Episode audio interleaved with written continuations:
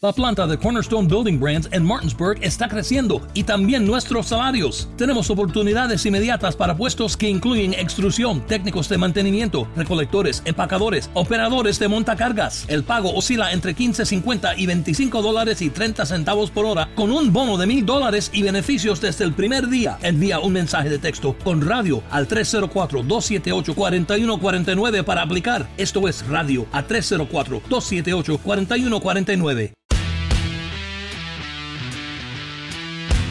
Date un tiempo para Cinematempo. Cinematempo es tiempo de cine. Streaming, historia, industria. Con Charlie del Río y Lucero Calderón. Síguenos en arroba Charlie del Río y arroba Tutsi Rush. Cinematempo, streaming. Bienvenidos a Cinematempo Streaming. Yo soy Charlie del Río. ¿Cómo estás, Tutsi? Mi querido Charlie del Río, pues muy bien, ya agarrándole más la onda a esto de la tecnología y de las videollamadas y demás para poder hacer este podcast. Lucero Calderón al micrófono en esta que es nuestro tercer intento, creo yo, de grabación o nuestra, no intento porque los demás los hemos conseguido, eh, nuestra tercera comunicación remota gracias a nuestro productor Jaime James Rosales, que a, través de, a través de diferentes mecanismos nos logra poner en contacto y que podamos siguiendo hacer esto que se llama Cinema Tempo Streaming de las series y películas que hemos estado comentando y que en esta ocasión, Tutsi, dinos cuál nos toca porque tú la elegiste y dinos por qué la elegiste. Ay, bueno, pues en esta ocasión vamos a hablar de una serie que es relativamente nueva, tendrá unas semanas, eh, que se llama 000 y está basada en la novela homónima o en el libro homónimo del eh, periodista italiano Roberto Saviano, que muchos ubican por eh, ser este periodista que desde el 2006 anda con escolta por un libro que se llama Gomorra, que publicó eh, y que pues obviamente le molestó muchísimo a la mafia italiana. Entonces, bueno, este señor escribió este libro, este nuevo que se llama 000, y con base en él hicieron eh, la serie o la adaptación a la serie eh, con un elenco internacional que incluye gente de Italia, gente de México, gente de Estados Unidos. ¿Por qué la elegimos? Creo que es muy vigente el tema, digo, es una lectura diferente eh, sobre el tema de eh, la ruta del narcotráfico, la ruta de la cocaína, y creo que vale la pena, vale la pena revisitar esta serie que está contada eh, un poco más o menos, me, dio un guiño como, a Guillermo Arriaga, ¿no? Cuando va como uniendo las historias a través de diferentes personas o, miradas o perspectivas para llegar a un mismo punto. Por eso la escogimos y me gustaría saber qué opinas, mi querido Charlie. ¿Te gustó o no te gustó? ¿Qué opinamos? Vamos a, vamos a entrarle. Yo no la tenía en el radar eh, eh, y bueno, como dices tú, es un estreno reciente. Estamos grabando esto eh, a finales de abril del 2020. Apenas el mes pasado se estrenó en toda Latinoamérica, en América, en todo el continente, en Canadá, Estados Unidos y Latinoamérica. Y quedé muy sorprendido. Me costó un poco de trabajo los dos primeros episodios por el ritmo que maneja la serie el estilo que tiene, ahorita vamos a detallarlo, pero a final de cuentas me parece que es un producto muy redondo, muy bien planteado, muy bien narrado. Ciertamente, como bien comentas, es, el tema es el narcotráfico, pero visto desde una perspectiva global de lo que es este negocio internacional y lo que puede hacer eh, y cómo influye dentro de las economías internacionales, que es algo que los personajes manejan. Eh, mencionaste tú el libro de Gomorra de Roberto Saviano, que fue película, que también es una serie televisiva, los mismos productores de la serie son los que se aventaron este proyecto, pero recordemos que sus libros son de investigación periodística y aquí en ambos casos han sido adaptados para contar una historia de ficción, de ficción con esas conexiones con la realidad. Y la realidad es todo lo que tiene que pasar a nivel internacional. En este caso, el, protagonista, podríamos decirlo, de la serie, es un cargamento enorme de cocaína que tiene que viajar de México a Italia. Se habla aquí de cuál es el manejo del cártel o de un cártel en el país de México, qué es lo que sucede con la empresa que se encarga de transportarlo, el intermediario o el broker, y quién es el receptor, es la mafia italiana en algún lugar de ese país para distribuirla a otros tantos lugares. Y a través de esa historia vamos viendo lo que va sucediendo en cada uno de estos países y en cada uno de los puntos que va recorriendo este cargamento. Eh, me parece que eh, por la parte de México, que es la que por la que quisiera comenzar, me parece que está sensacional que hayan elegido a un actor como Harold Torres, que lleva siendo una presencia muy importante en el cine mexicano contemporáneo. Uno de sus primeros trabajos es la película Norteado, pero lo mismo ha trabajado en series que en cortometrajes, que en largometrajes. Y aquí es uno de tantos personajes protagónicos, y digo uno de tantos porque este es un esfuerzo más coral, donde hay un sinnúmero de voces, de protagonistas, de personajes por los que atraviesa, pero él sin duda es uno de los importantes, Tutsi. Así es, pues eh, hablando de la parte mexicana, pues él es parte, es tiene doble cara o doble juego, ¿no? Él es parte del ejército, sin embargo, también en este personaje responde a los intereses del, cártel, de los narcotraficantes mexicanos, y eh, su personaje es bastante interesante, tiene muchas lecturas, pero eh, la principal o lo que más sobresale eh, en él es como esta cuestión religiosa, mi querido Charlie, que es un, tipo mm, duro, rudo, que no tiene temor de matar, sin embargo, esa manera o esa, esa, eso que lleva o que lo hace hacer o ejecutar alguna situación eh, de violencia está muy encaminada o muy ligada a la parte religiosa. Y esta parte es bastante interesante. ¿Por qué? Porque a mí me recuerda muchísimo a la película que hizo de González, Falsos Profetas, donde él trabajó con Carlos Bardem.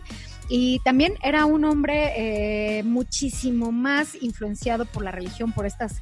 Eh, religiones, sectas de, sabes que nada más buscan el dinero, buscan sacarle el dinero a los pobres eh, eh, tiene un personaje en esta película de esa magnitud o, de, con estas cualidades que también se ven reflejadas en 000. Un trabajo espléndido el que está haciendo Harold Torres. Yo creo que eh, con esto y esperaría, además de que, bueno, yo, yo estimo muchísimo a Harold, esperaría que con esto pues se abrieran un poco las puertas más de la industria internacional para él, ¿no? Porque es, un, es un hombre preparado, es un hombre, creo que le hace falta un empujón para poder eh, dar el salto a otras latitudes y su trabajo es espléndido, a mí me gustó muchísimo y él es el hombre, eh, un soldado que al tener doble juego, efectivamente responde a la parte del narcotráfico y él tiene que hacer todo lo posible para que ese cargamento salga bien. Eh, y se conecte a las aguas marítimas para poder llegar a Italia. Y también del otro lado, eh, o bueno, en Estados Unidos, quienes son los dueños de los cargamentos, de los, más bien de los barcos, los buques, que van a, transportar esta mercancía en unas latas de Chile, curiosamente viene, viene ahí la cocaína, eh, pues son, son eh, ahí hay como tres voces eh, una de ellas es la de este actor que siempre se me, se me olvida su nombre. Gabriel Byrne. Ah, bueno, tú dices Dane, Dahan, Dane Dehan. Dane Dahan, ajá, que ha salido. Siempre se me olvida, no sé por qué su nombre es como muy raro para mí. Dane Dahan, junto con su hermana y con el padre, que son como los encargados de manejar todos estos barcos y pues obviamente tienen un negocio ahí también doble, ¿no? Porque seguramente transportan otro tipo de mercancías, pero también eh, transportan obviamente droga. Y es un negocio para ellos, es, es ver a lo mejor la perspectiva más allá de los narcos pequeños o de los pequeños distribuidores, irte a las cabezas de quiénes son los que realmente están moviendo el negocio, en este caso de la cocaína. El nombre de 000 tiene, eh, hace alusión a este tipo de cocaína que tiene cero elementos eh, extraños, ajenos. Estamos hablando de una cocaína 100% pura y eso es el material que están transportando esta familia eh, gringa a través de sus barcos para que llegue a Italia. Entonces son como las diferentes caras o las diferentes piezas que tienen que jugar para que un producto llegue al otro lado del mundo. Sí, yo creo que al final de cuentas, independientemente de que los amigos que nos escuchan hayan visto todavía o no la serie, ese es uno de los grandes temas eh, que maneja. ¿Qué es lo que tiene que pasar? ¿Cuántos crímenes tienen que ser cometidos? Pero sobre todo, ¿cuánta gente tiene que morir para que esta eh, droga, este, esta cocaína, logre llegar finalmente al consumidor final. Y me parece que eso es una, una reflexión que deja la serie a lo largo de la serie de aventuras que van viviendo sus personajes. Y a mí me gusta que todo esto, tú sí está narrado como si fuera una película.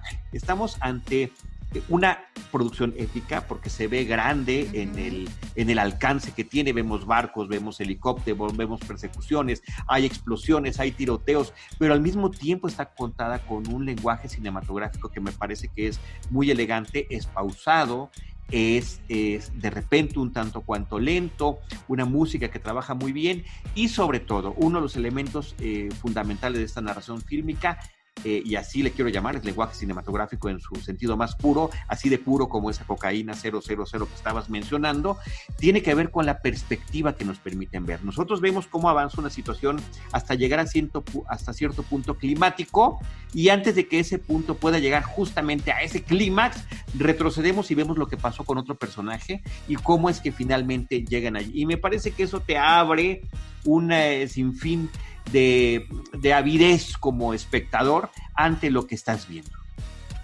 Así es que, mi querido Charlie, acabas de decir algo bastante interesante. Eh, son como, como, como, como cada personaje o cada pieza que está en la historia va viendo la situación desde su punto de vista. Estos brincos en el, en el tiempo que da la, la historia, que da esta narración, se me hace bastante rica. Eh, difiere un poco de ti cuando me dijiste que se te hacía un poco lenta. A mí no, a mí la verdad es que yo sí me los eché uno tras otro, tras otro, porque eh, el nivel o el manejo del suspenso, del thriller, de qué va a pasar con estos personajes eh, que tiene sobre la situación, sobre este cargamento de droga.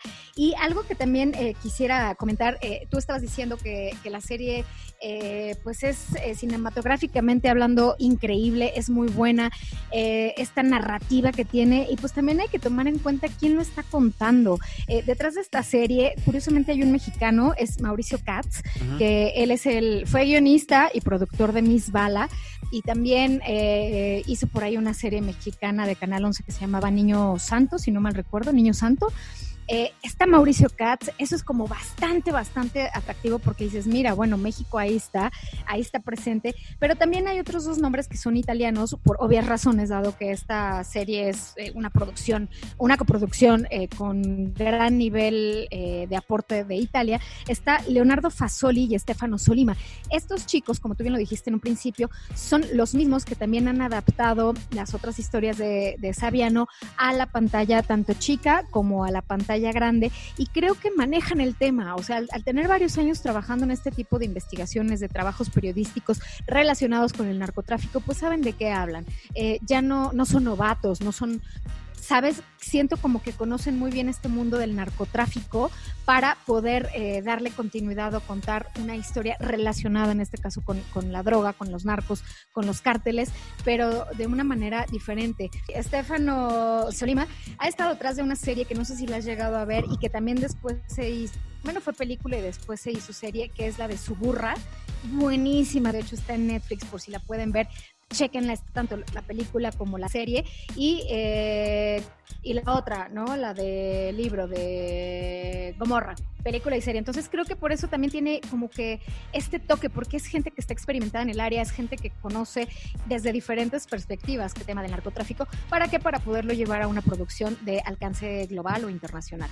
Sí, cuando tú hablas de que están familiarizados con el tema, te refieres al sustento documental que tienen principalmente a través de las investigaciones de Roberto Saviano expuestas en los libros que ha escrito. Y me parece que eso es lo que le da un realismo muy particular a la serie, lo que le da este sustento, este soporte que sientes que lo agarras, aunque los personajes no están directamente basados en eh, los que se manejan a nivel eh, periodístico, porque inclusive pues hay miembros del de cárteles mexicanos allí mencionados y también se habla de la mafia rusa, no, aquí lo concentran en esos tres países, en el recorrido que lleva, eh, pero también, y además, perdón, con eh, una estética y con una narrativa también un tanto distinta en cada país, como que cada lugar que visitamos tiene su propia identidad, tienen además su propio idioma, en Estados Unidos hablan inglés, en, Italia están hablando italiano, en México están hablando español, en su recorrido por África o Medio Oriente se escuchan diferentes lenguas, lo cual te, te da esa sensación de realismo, pero hay otro tema que me parece muy interesante, Tutsi, que está eh, inmerso en las tres historias y son los conflictos eh, en torno al poder en cada una de, las, de los tres grupos a nivel familiar, porque al final de cuentas tenemos a los hermanos y al papá que son, eh, no habían mencionado a Andrea Riceborough, que me parece que está sensacional como eh, la, hermana mayor, a Gabriel Byrne, este hombre de los sospechosos comunes de un sinfín de películas, eh, y a Dane Dehan. Esa es la familia, eh, hay un tema con el papá y los, los hijos tienen que hacerse cargo de esto, ¿no? Por otro lado, en el caso de la mafia italiana tenemos a un don ya de la tercera edad, ya con toda una trayectoria, con una serie de enemigos que están apostando a quitarle el poder y con una posible traición familiar. Ahí está otro contexto en torno a la familia y al poder. Y en México, en el caso de Harold Torres y la gente a la que está rodeado, eh, entre la que está, por ejemplo, Diego Cataño, este actor mexicano, eh, él es el sargento y su equipo de cinco o seis personas es una unidad especializada, pero además también manejan este tema de la hermandad. Y el tono familiar se lleva a otra dimensión distinta cuando uno de ellos eh, fallece y queda eh, una mujer embarazada eh, sin pareja. Entonces, de alguna forma, los tres lugares, los tres grupos están manejando paralelamente estos temas. O sea que no nada más es este, esta droga debe de llegar del punto A al punto B, sino qué está sucediendo en cada uno de los entornos y cómo las acciones de unos van influyendo en las acciones de los demás. Y sabes qué, mi querido Charlie, te quiero comentar que eh, filmaron esta serie en diferentes eh, locaciones, diferentes latitudes, y una de ellas fue en la Ciudad de México. Eh, la filmaron aquí en la Ciudad de México haciendo pasar por Monterrey, que es donde supuestamente se lleva, la, se lleva a cabo la parte de, México, y eh, salió en las noticias. ¿Por qué? Porque justo en julio del 2018 estaban filmando, obviamente, una persecución y una balacera, pero nadie le avisó a la gente que vivía ahí en Azahualcoyotl y pensaron que efectivamente se trataba de una balacera real y, la gente empezó a grabar diciendo, ya que hay una, una balacera, etcétera, etcétera, hasta que salieron las autoridades a decir, no, a ver, no difunden información que no es correcta, es una filmación, se trata de una serie que se llama 000, 000 y tranquilos, no está pasando absolutamente nada. Entonces es bueno, como un datito curioso que, te quería comentar, de, que hasta en las noticias salió la filmación de esta serie eh, en nuestro país, e insisto, eran Nezahualcóyotl, pero hacían pasar como si fuera Monterrey. Sí, de acuerdo. No, y qué interesante eh, lo que nos estás compartiendo, porque es una, es una filmación que tomó demasiado tiempo. Se tomaron su tiempo para hacerlo. Eh, vi una entrevista con Harold Torres que justamente hablaba de que habían sido tres meses, independientemente del periodo de preproducción, que casi todo fue en escenarios reales.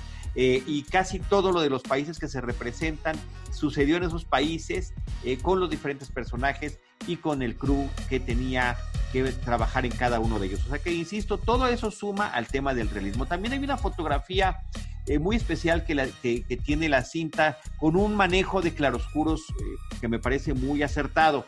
De repente me parece que se les pasaba la mano.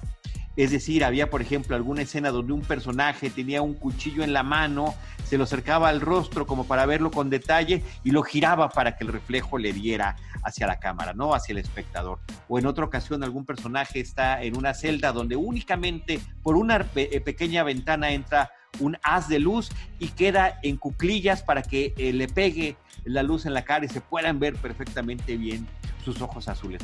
Eh, insisto, de, repente quería ser demasiado poético el asunto cuando posiblemente no era necesario. A mí me distrajo un poquito ese aspecto y sí quería mencionarlo como parte del, eh, pues de, de todo lo que implicaba esta producción, pero en términos generales, insisto, y creo que con eso ya podríamos ir eh, concluyendo, Tutsi, la serie está manejada con un sustento interesante en torno al realismo, con este tema de las diferentes familias que están manejando el, transporte y eventual venta del producto, con em, mucho realismo también en lo que tiene que ver con la violencia que tiene y un eh, muy interesante lenguaje fílmico.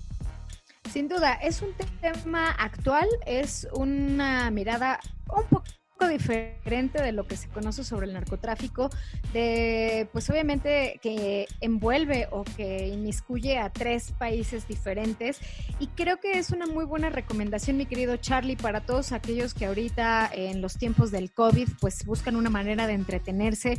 Yo se las recomiendo ampliamente.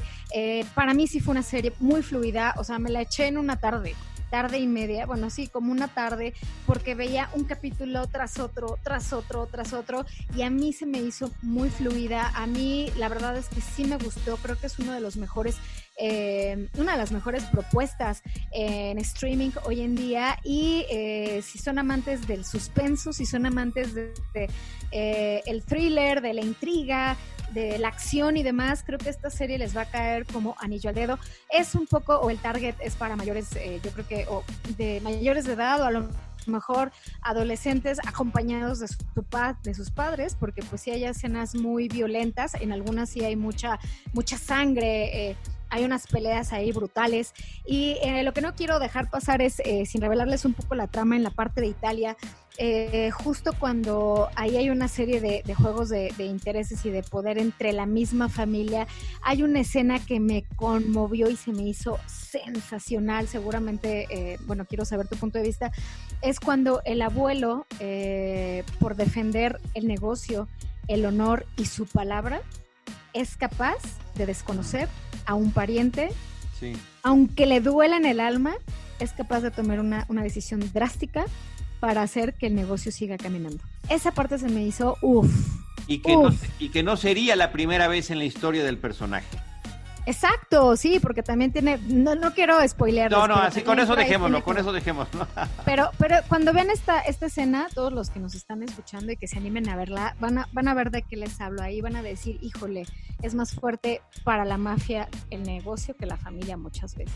Sí, sí, es, es como el, lo que queda, ¿no? Y la pérdida, y también saber que es un negocio que puede dejar mucho dinero, pero que finalmente eh, no eh, tienen una amplia esperanza de vida quienes están involucrados con él, porque es tanto lo que se maneja que los intereses de diferentes personas por ascender a ese espacio son demasiado fuertes y efectivamente no tienen filtros y no tienen ninguna cosa que los detenga. Eh, otro aspecto, también nada más redondeando estas ideas, el tema de la corrupción, el tema de la corrupción que se ve parejo en todos los países por donde va pasando este cargamento, en todos los puntos donde tienen que, llegar. Y me parece que un poco se sale del realismo la serie cuando están en, este trayecto entre África y Europa. Ahí de repente hay situaciones que me parece que sí parecieran de otro tipo de, película, más de aventuras, eh, que una basada en un drama eh, con tintes realistas como el que estamos viendo, aunque finalmente por los diferentes desenlaces, porque son como diferentes finales de cada una de las familias o, de las historias, eh, vemos que al final pues prepondera este aspecto real. Oye, también algo que creo que se nos está pasando decir, eh, que sí es un, negocio muy masculino, sin duda ah, alguna. Ah, claro. Pero al final, eh, pues vamos a ver en la serie que, que la mujer eh, tiene un peso muy importante y la mujer es la que va a tener que correr los negocios, que correr y heredar de su padre, eh, pues obviamente toda esta cartera de clientes y de negociaciones y de tribulaciones para poder seguir con el negocio de la distribución de la cocaína. El papel de la mujer ahí es interesante. ¿eh? Es muy interesante porque se está mostrando que es pleno siglo XXI, estamos ya rebasando eh, los primeros 20 años de este siglo y el machismo sigue preponderando, no importa la frontera, donde se ven, si se ve que están los dos hermanos, siempre se van a dirigir al hombre, las mujeres son dejadas de lado y ella está luchando constantemente por ubicar su papel. Y si bien es de los pocos personajes femeninos que hay en la serie, me parece que el de la mujer embarazada en México también está eh, pugnando por esa parte y eh, también en otros países que visitan, la hija de uno de los brokers que también les está ayudando al negocio tiene una parte donde se refrenda el papel, el papel profesional que puede estar desempeñando también dentro de su propia familia. Entonces, sí es un aspecto importante que estás destacando. También decir que está contado como si fuera una miniserie, es decir, son ocho episodios de menos de una hora de duración, donde hay un inicio y hay un final. La historia está cerrada. ¿Podría haber más historias en torno a 000? Sí, ¿no? Tantas como, el, como países tenemos en este planeta, eh, pero esta que se está contando como miniserie en, en, la plataforma de Amazon Prime Video queda perfectamente bien cerrada. Así es, coincido contigo, una buena opción para estos tiempos y de verdad, insisto, eh, yo me la eché muy rápido, mi querido Charlie. Yo sí, uno tras otro, tras otro, porque a mí me encantó y, cada personaje está muy bien delimitado, muy bien delineado, tiene sus características, eh, con todos generas empatía y a muchos odias, ¿no? Un poco como que a mí Harold Torres me, provocaba de, ¡ay, qué onda con este tipo, ¿no? La maldad a flor de piel. Yo creo que ahí la pregunta es, y yo me la hice varias veces como espectador, caramba, ¿por quién tengo que pugnar? Nadie está haciendo bien aquí. Eh, es muy difícil tratar de seguir el recorrido de esos personajes con, con, esa situación amoral. O sea, dices, ojalá que tal persona llegue a su destino, pero no debería de llegar. O sea, se está metiendo en un negocio que está afectando a terceros, que está, eh, eh, y además que están jugando con, con gente muy violenta. O sea, no haya, no haya quien irle. Claro, sí, porque además tienes que a lo mejor elegir a tu favorito dentro de esta gama de, de villanos, entre comillas, ¿no? Detrás de esta gente que pues tiene un fin que es distribuir droga, no importa que mate a 10, 5, 15, 20 personas. Entonces hay, hay veces en que dices, híjole, pues estoy generando empatía con este personaje como por, ¿no? Exacto. tendría que ser todo lo contrario, de decir, híjole, no, pues no es correcto lo que están haciendo. Así es, y ahí se, pone, se rompe un poco el juego también con el espectador, pero es muy interesante. O sea, a ver, cuando yo dije que el ritmo me parecía lento, me refiero a pausado, es decir, no, no necesariamente estamos viendo una persecución constante, no, de repente hay como estos eh, momentos de oasis, podemos decirlo, entre un acto y otro, que te permiten además reflexionar sobre ciertas cosas pero no se me hizo tan adictivo como te pasó a ti. Eso sí lo tengo que, lo tengo que decir. Sin embargo, los últimos tres ya fueron de corridito, ya no había cómo frenar. bueno, pues ya dejemos que nuestros eh, queridos cibernautas eh, decidan que le entren y que pues obviamente nos, nos escriban también a las redes sociales eh, de Cinema Tempo para que nos sigan y nos cuenten qué, les pasó, qué les pasó, cómo lo vivieron, si a lo mejor un poco más como, el, como tu lado o como el mío de uno tras otro. Pero creo que es una buena recomendación, o sea, creo que en Cinema Tempo lo, lo recomendamos sin duda alguna. Es un buen proyecto y se lo echan rápido, son ocho capítulos, o sea, no es largo, no son de estas series que tienen tres temporadas y cada uno de 13 capítulos, o sea, de verdad se la echan, si bien les va o quieren llevarse la pausa en una semana. Así es, así es. como yo, pues en una tarde, ¿no? Bueno, en un día. Estupendo, Tutsi. Pues ya está la recomendación 000 en Amazon Prime Video.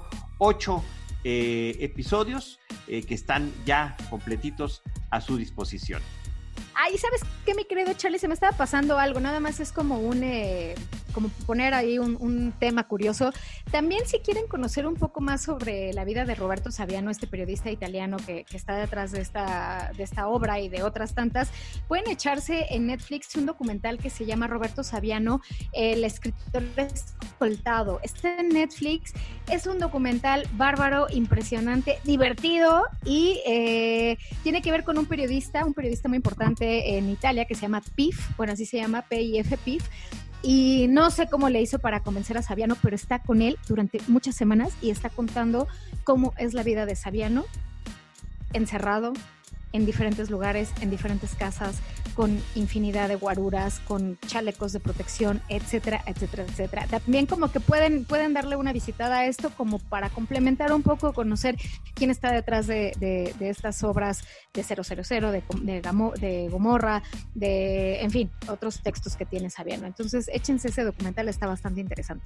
Sí, que Sabiano sigue escribiendo para un montón de medios internacionales, incluido The Guardian y Washington Post y demás. Eh, pero sí, ver también esta triste vida que tiene que tener eh, desde el 2006, que está en cuarentena prácticamente. Permanente. Sí, cuidan, cuidando su vida de, una manera distinta a la que hemos estado viviendo nosotros en las últimas semanas o poco más Bueno, pues ahí está. Ciro, Ciro, Ciro Tutsi, muchísimas gracias. Qué gusto platicar contigo otra vez.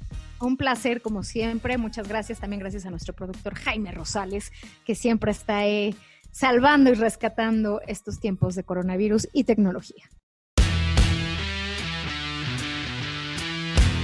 Date un tiempo para Cinematempo. Cinematempo es tiempo de cine. Streaming, historia, industria. Esto fue Cinematempo con Charlie del Río y Lucero Calderón. Síguenos en arroba Charlie del Río y arroba Tutsi Visítanos en cinematempo.com.mx o síguenos en arroba cinematempo.